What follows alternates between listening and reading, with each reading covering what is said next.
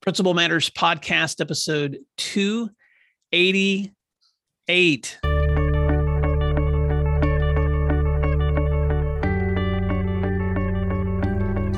Hi, friends. This is Will Parker, host of Principal Matters, the School Leaders Podcast, where each week we bring you inspiring, innovative, and imaginative ideas for your own school leadership.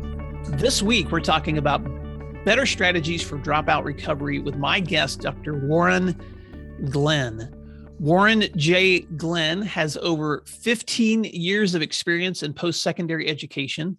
His journey in higher education has enhanced his expertise to administer grants, manage deliverables, and mentor and motivate young scholars.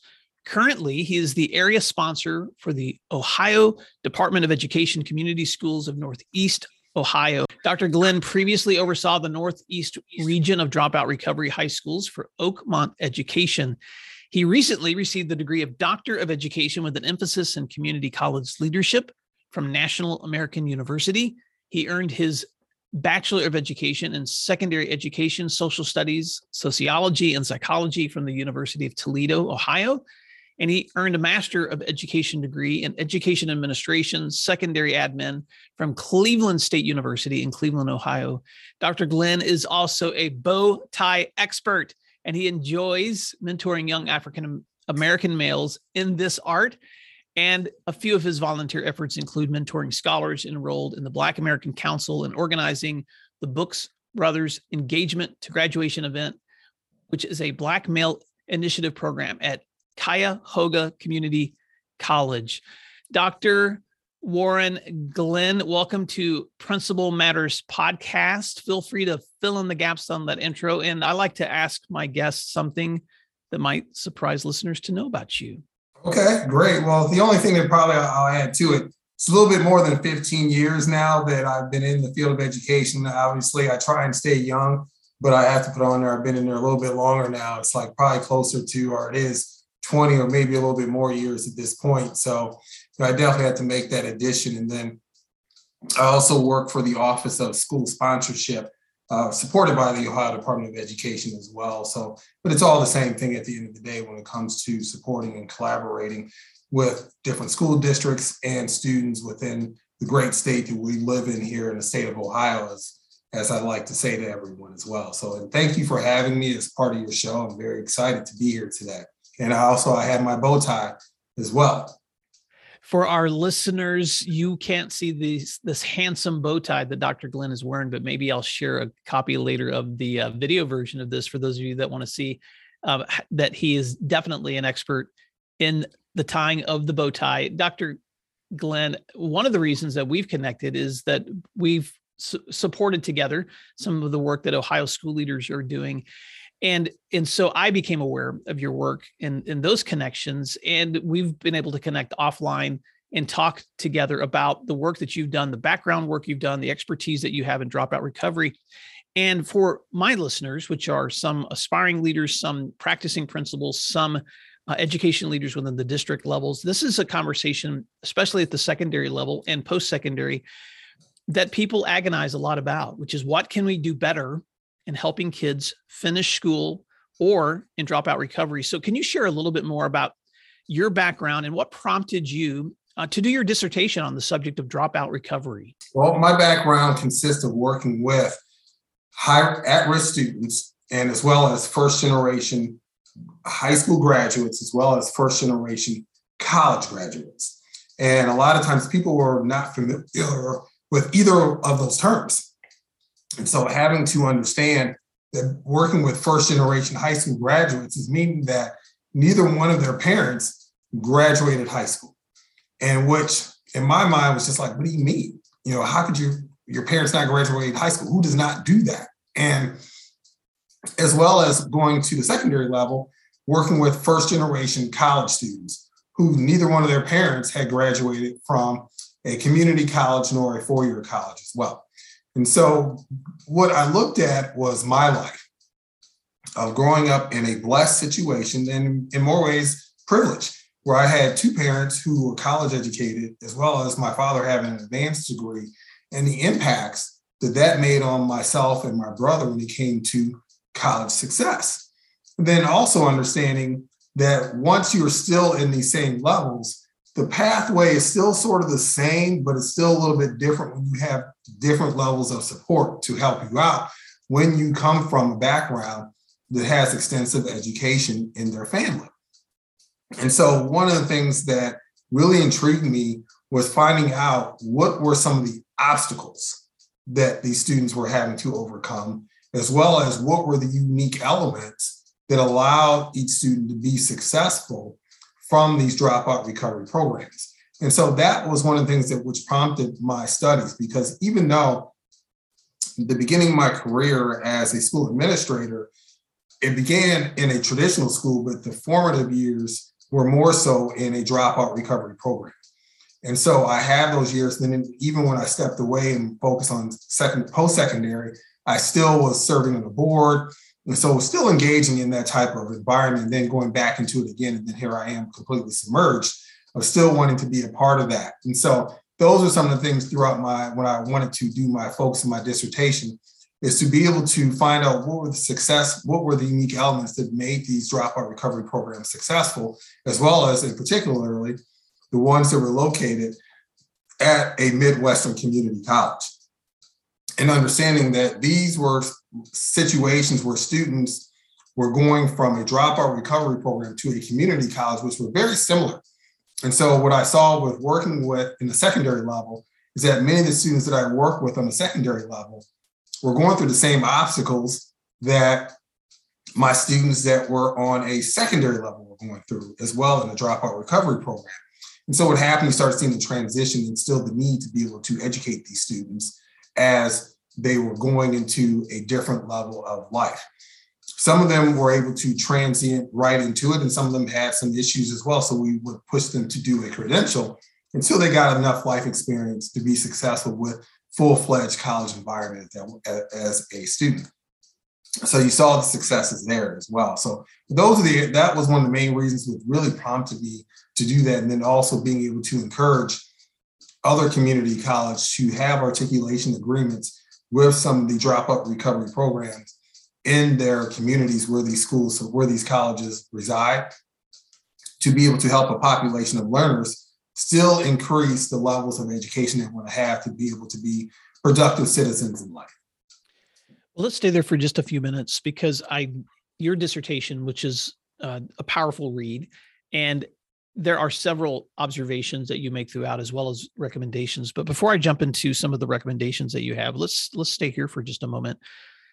And i know every student is different dr glen but what are some of the general observations that you've made in the obstacles that so many students that you've worked with are facing that could help other education leaders to remember this is the reality that a lot of young people are stepping into when they're just simply trying to finish school well, the first thing is understanding the transitional process of the student, of that they have never been on a college campus previously, and knowing how to engage with people that don't look like them, as well as do not come from the environments that they come from as well.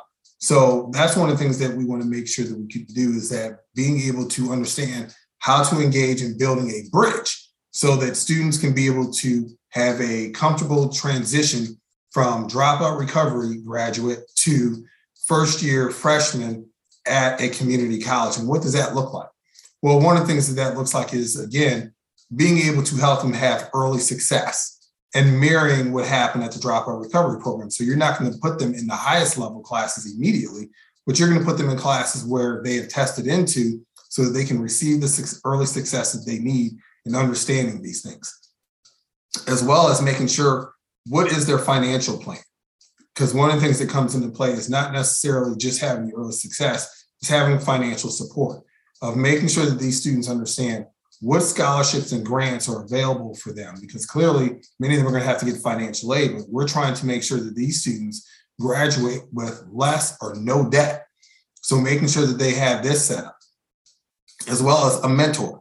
Mentoring is one of the biggest key concepts when it comes to student success especially when you're working with dropout recovery students. That mentor uh, is going to start really from their dropout recovery school, but then transition to the community college. And that's why I emphasize within my dissertation of creating articulation agreement between the dropout recovery program as well as the community college. So then your mentor from your dropout recovery school is going to know the director of admissions, or they're going to know the director of financial aid. They're going to know who's overseeing certain student outreach programs, such as the Black American Council, or such as the Hispanic American Council, or uh, uh, women in transition programs that are at some of the colleges to be able to assist people who are going into different programs to help have create early success as well as support to retain these students. Because one of the things that community colleges go through, which is the same thing as dropout recovery programs, is focusing on student retention. Student retention still is an issue in both levels. And so, but if you have someone there that's giving you the support, you're going to be able to retain that student because they have consistent support that they need to be successful within that post-secondary environment because they see it on both levels. Mm. Well, I love that because and I'm just going to walk back for principal matters listeners some of the things that I know they're taking mental notes on too. You know, making sure that you're ensuring early success, watching for a financial plan that doesn't place them in debt but helps them to finish school in a good position, and then assigning a mentor. And I want to ask you a follow up on that too. Sure. Dr. Glen, help uh, listeners think about what might be some options for ways to connect students with the right mentor. Well, one of the things that we'll do when you connect them with the right mentor is a lot of times we have to look at presentation is everything. So, particularly if you are working with a black male that is coming to the college that is a predominantly white institution, you're going to try and find them someone that can mirror them and can understand their experiences. Not to say that someone who is not African American male can't, but it still comes off different initially. And then that mentor can help them transition to engaging with people who don't look like him on a regular basis and understand that you can find mentorship wherever you want to. And as well as with that initial mentor, that mentor should be asking them, well, what do you want to do career wise? And understanding how to help them get to that. Well, another mentor is going to be someone who is in that career. So if they're coming in and they want to become a nurse, well, we want to make sure that they have an opportunity to meet with the program director of nursing, as well as maybe some nurses in the community, so that they can have an opportunity to have different types of conversations with this person from the beginning of their program of understanding, well, what are some of the needs to be a nurse? What are some of the things that I would probably be wary of, of being a nurse before I go further into this program? And then also, if one of the things we talk about, I'll stay on nursing, if you're not into blood and guts, this might not be what you want to do. And so having those crucial conversations a lot earlier. So, and that is key. And I say crucial conversations because that's the key aspect of being a mentor, of not necessarily just sugarcoating things, but having the crucial conversations to help your mentee grow. And then also understanding as a mentor, and as I say this to my students in my first year experience course that I teach and my uh, my other courses I teach is that not only are they learning from me, and I'm teaching them how to be successful with their next instructor they're going to be engaged with. Well, they're teaching me on how I'm going to be able to be successful with the next group of students that I'm going to be engaged with as well. So it's a continual circle of learning where eventually, yes, the student does become the teacher, but in the meantime, the teacher is still continuously learning because if you're a successful teacher, you're going to set your students up to become the teacher while you move up to a different level of professionalism. And so that everyone helps everyone grow. Thank you. And that's so powerful because when you look at all of those areas that you just recommended, finding mentors who can mirror the experience of someone else connecting them with those career interests and then asking those crucial conversation questions because you're right sometimes people are pursuing pathways that really aren't realistic for what they can handle. Or like you said if it's a blood and guts situation they that they may be choosing a career that's completely unrealistic for uh, for their for their own sensibilities or or their own uh, or their own gifts and talents. Um, there was something else that you've talked about uh, we talked about this off the air, and I'm not sure if this was in your dissertation or not, but it was so intriguing. I wanted to make sure I ask you this question for listeners too, and that is the lessons that you've learned in creating stronger bridges for post-secondary experiences, not just for students but also for their families. Why have you found this to be an important an important role in helping with dropout recovery?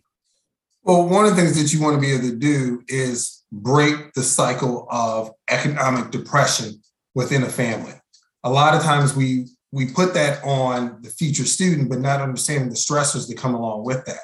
And so, one of the things that we encourage our families to do, especially at the post secondary level, is not just have your child enroll in school, but have programs that support families. So, which another program through Youth, Adult, and Community Connections, which basically creates credential programs for not just students, but for families to be involved and to be able to support one another when it comes to completing a credential or an associate degree.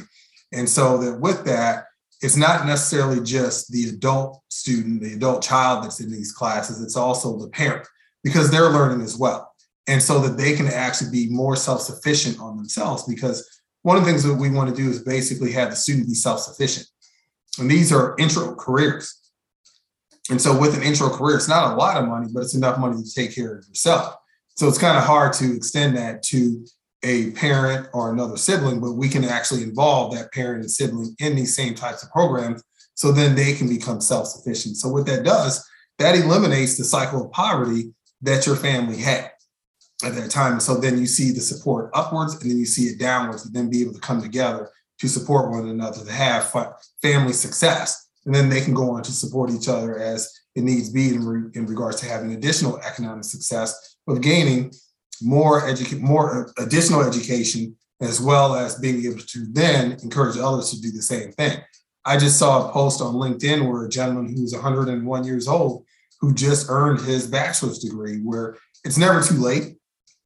You know, it's never too late as long as the mind is sharp and that you have the ability to still, you know, contribute to society. You can do these things. You know, some people still think, "Oh, I'm too old. I can't do this." And it's only too old when you just start to think that yourself. You're really never too old.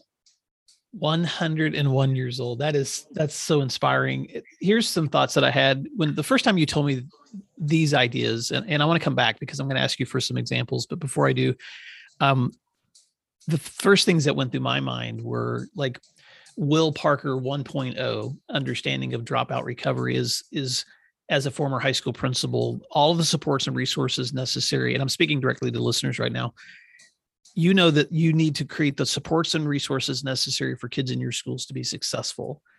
It, and then 2.0 is recognizing that just because a student graduates from your school does not ensure they're going to be successful. They're going to need additional supports in that transition. Right. But then when you and I were having this conversation originally, Dr. Glen, I told you my, my brain kind of just exploded for a moment. And I went into the level 3.0 because I have never had anyone recommend to me in my conversations or in the reading I've done, including their families in that education, giving them the same opportunities to earn degrees or credentials while the student is learning that degree or that getting that credential too. And, and you actually shared a couple of examples with me. Could you share those with listeners too? Of, yeah. of just how does that how has that looked with some of the families with whom you've worked?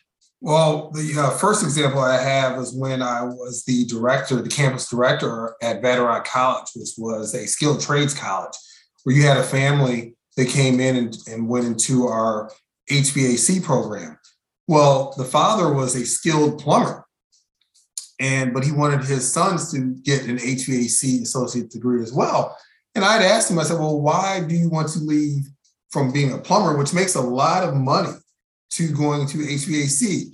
His response was to me, it's like, well, I got tired of being knee deep in poop, but then also being able to go into a different direction and to lead my sons and to help direct them with this as well. So then again, once they had their associate degree, they were able to go on and get another degree in business. And so they have their own business now.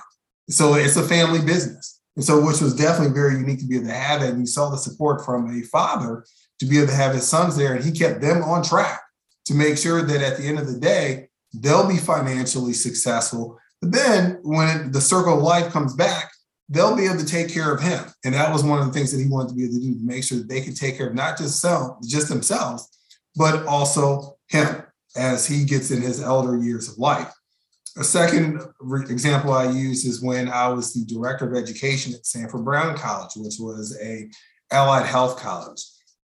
And you saw mothers and daughters in allied health programs together and graduated together where the mother had had a career and realized that it wasn't a career she wanted and then went back to school with her daughter to be able to assist her daughter in receiving a credential in medical billing and coding or medical assisting, and so that they can then go into a different career together and learn from one another and basically be able to support each other with their weaknesses as well as their strengths to be successful students and then be able to go into a career as medical assistant. So I've been able to see it on different levels and it's definitely worked out well to be able to to show success and what it looks like to have your parent or maybe a sibling there as well with you because we've seen where siblings were in the same situation and sometimes we had people who were married who were in the same program as well and it worked out very well so to be able to see the growth from where someone came in not knowing to being very knowledgeable and supporting one another and what that really looked like once they completed everything I love those examples. Thank you so much for circling back to that and sharing those ideas too, because I, I think um, you and I recently were in a, a, professional learning setting together, and I was sharing some research from uh, the, author Ruby Payne that talks about all the resources all students need to be successful. And one of those resources is a caring person or family member, you know, mm-hmm. financial support, good health, all those things that we know that are essential. But fleshing those things out sometimes uh, you you you find um, ideas or examples that um, that I don't see being practiced very often, and that was one that was so intriguing to me. So thank you so much for taking listeners down that road. The possibilities of not just ensuring the students being successful, but also connecting their parents with that same possibility for success and growth mm-hmm. and credential too. Any other thoughts you want to add to that before we move on? Uh, just one more thing I'd like to add too. During my uh, research for my dissertation, and one of the reasons I asked students why did they drop out, and the consistent reason that was reoccurring all the time was lack of parental support. Know, and so having the support and then having someone there, they saw how successful they were. And then on the flip side, asking, well, why were why are they so successful now compared to before? And a lot of students are saying, well, I have a lot of family support. And then they're saying that I have a sibling that attends with me as well. So you start seeing that and how it occurs and many times. So you start seeing those those recurring responses, and obviously that was the theme for that matter for certain parts of my chapter, my dissertation to be able to write on those things. But those are very consistent. Well, and what I like about that too, Dr. Glen, is it's just such a great reminder to all of us because I'm just going to speak from my heart right now for just a moment. But we have such a tendency, I think, in the American dream to encourage people to pull themselves up by their bootstraps, do whatever it takes to be successful. And it is important to have perseverance and to have grit. All of those things are necessary for us to reach our goals. But I think sometimes we underplay the power and the strength that comes with those who help us reach our goals that yeah. community of support whether that's the people who live with us or whether that's the people that connect with us and support us in our schools and so for anyone to think that statistically students are more successful when just given the right opportunities they're really not probably looking at the research you've looked at, which shows that for students to be successful, they don't just need opportunities, they have to have layers of support as well. Yeah, there's definitely layers that come with it. And then also understanding that the the statement of pulling yourselves up by your bootstraps, of understanding that some people don't even have bootstraps. So they have to either get scraps to be able to make those bootstraps and then be able to go into and then understanding that not everybody's bootstraps are going to work the same. And so everyone learns different and understanding that and how that works when it comes to being successful. And so that was one of the another outcome is understanding the different learning styles that students would have versus going to a traditional school is why dropout recovery schools were successful in different areas of life and the transition to post-secondary. So well, that's so rich. I know there was a side conversation you and I were having too that's not necessarily reflected in your research, but I wanted to go here for just a moment because you have you do a lot of work with education leaders across your state and you have a lot of perspective from your background but also the current work that you do now. And both of us know that part of the difficulty in serving students, whether it's in dropout recovery or in traditional settings, is our teacher pipeline, making sure that we have high quality educators who can continue to serve. And as I'm talking to educators in my work consistently, this is the number one thing that keeps coming back to me, which is I'm having a harder and harder time finding the right teachers or retaining good teachers to serve my students. And so I, I know this was not the the the focus of your dissertation, but I just wanted to go there for a few minutes because you added a lot of value in that conversation to me. Dr. Glen, what, what would ideas might education leaders keep in mind when they're thinking about this dilemma of increasing the teacher pipeline? Well, start out young. You know, when when students are not just in high school, but also in middle school, to be able to create a pipeline of interest at that time, because obviously you're not going to be in the field, but a pipeline of interest. And then also sometimes there are youth programs and summer camps where you have students who are in the sixth grade, but then there's also kindergartners there. Well, encourage those programs to have those sixth graders become teachers' aides to those kindergartners. And so they can get an understanding of what it's like to work with youth and to teach them at a time because they're going to listen to them, as well as continue to do that as students get older to be able to have different pipelines for them create scholarships because funding is going to be a big thing for students to be able to go into education. Create a pipeline where you're going to have funding for students to be able to go into different fields of education. So if you're looking for math teachers and science teachers, which are like unicorns right now, and even special ed teachers, is that you want to be able to create programs to spark interest in students early and the benefits of it as well. We're just understanding that, yes, professionally you are a teacher, but you're able to do a lot of different things with your degree from the field of education. You know, and you have a lot of privileges that a lot of people don't have either, especially when it comes to your summers and your breaks and being able to do a lot of different things as well. And then also the transition period as well. And that's what people need to understand is that not everybody has to retire in the classroom. You don't have to be the building leader, but you can do other things with your degrees. So you can go on and become a curriculum specialist. You can go on to become, obviously, you can become a uh, president of a, not a president, but a principal of a school, but you can do different things with regards to curriculum.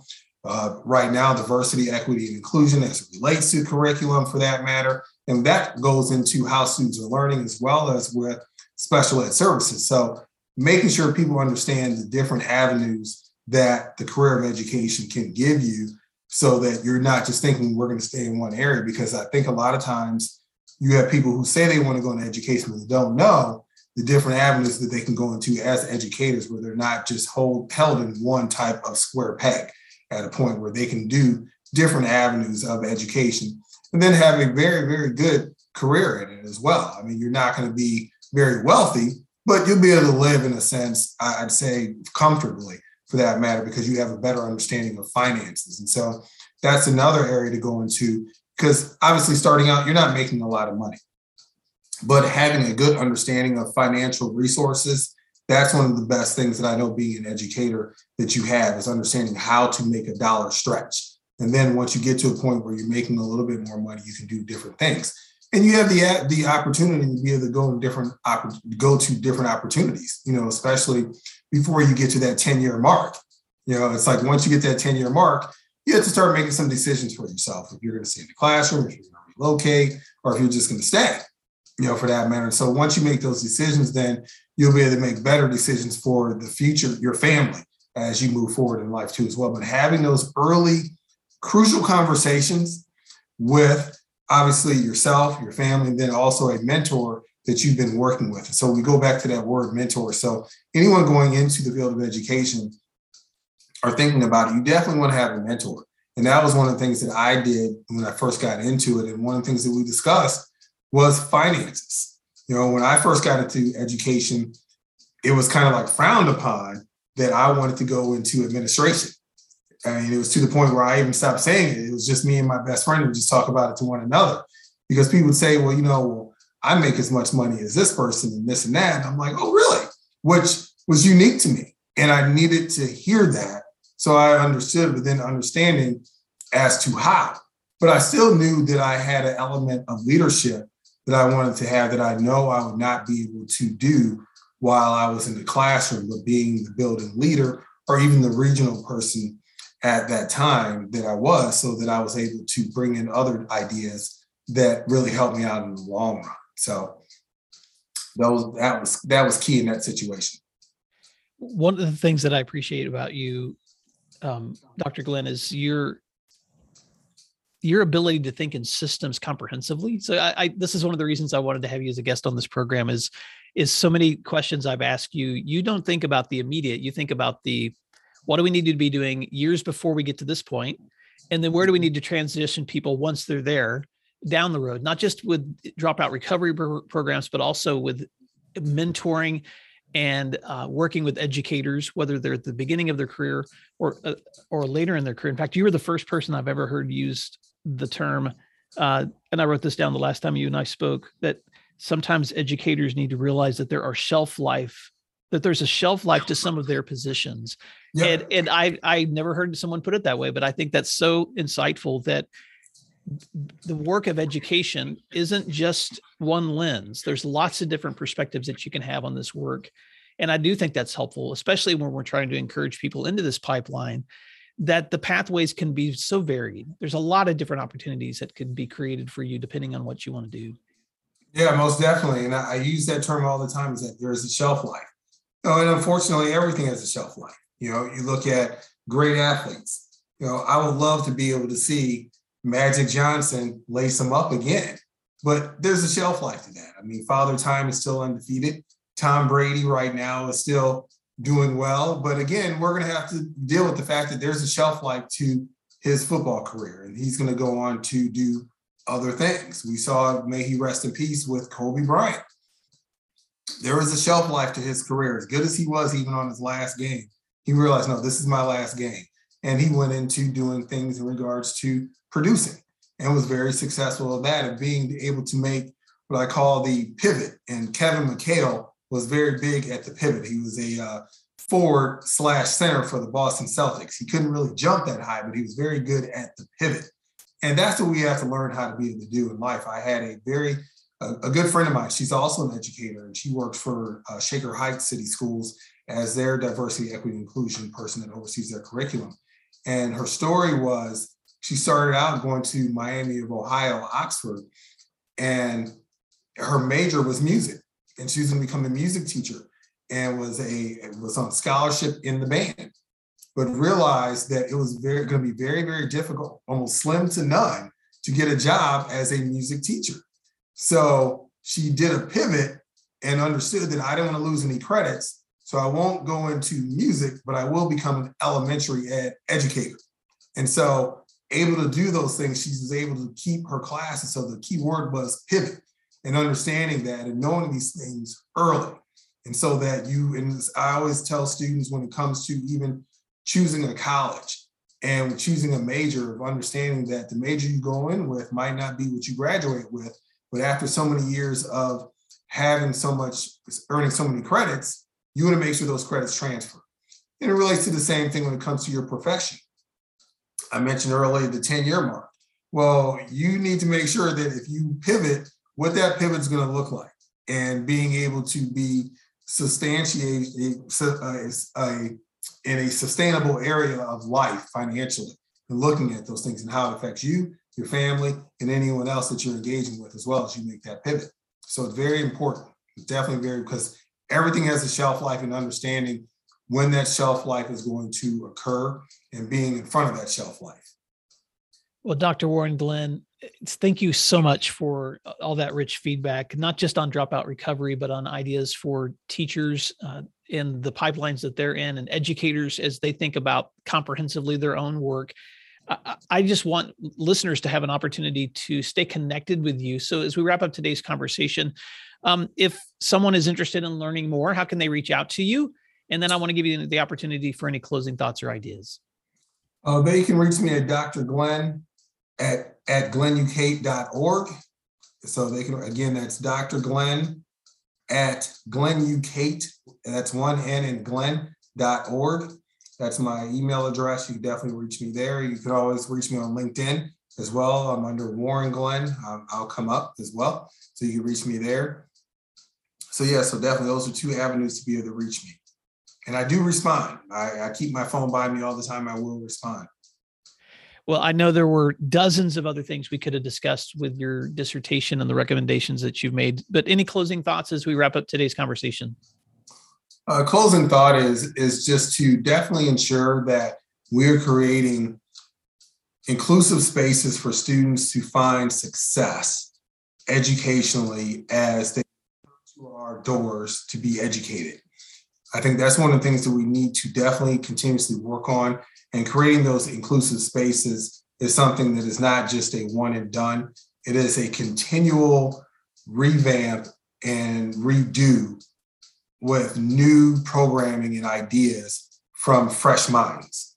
It's not necessarily the same mind who bringing in different people to have different aspects and opinions of how things can be done and trying to find a way to implement those things because the students are they're the diversity and we're able to create the inclusive equitable programmings because of the positions that we sit in well, Dr. Warren Glen, thank you so much this week for sharing better strategies for dropout recovery. And Principal Matters listeners, I will share Dr. Glen's contact information in the show notes. And if you want to reach back to him with questions, or if you'd like to see a copy of his dissertation so that you can just dig deeper into these strategies, and please reach out to him directly.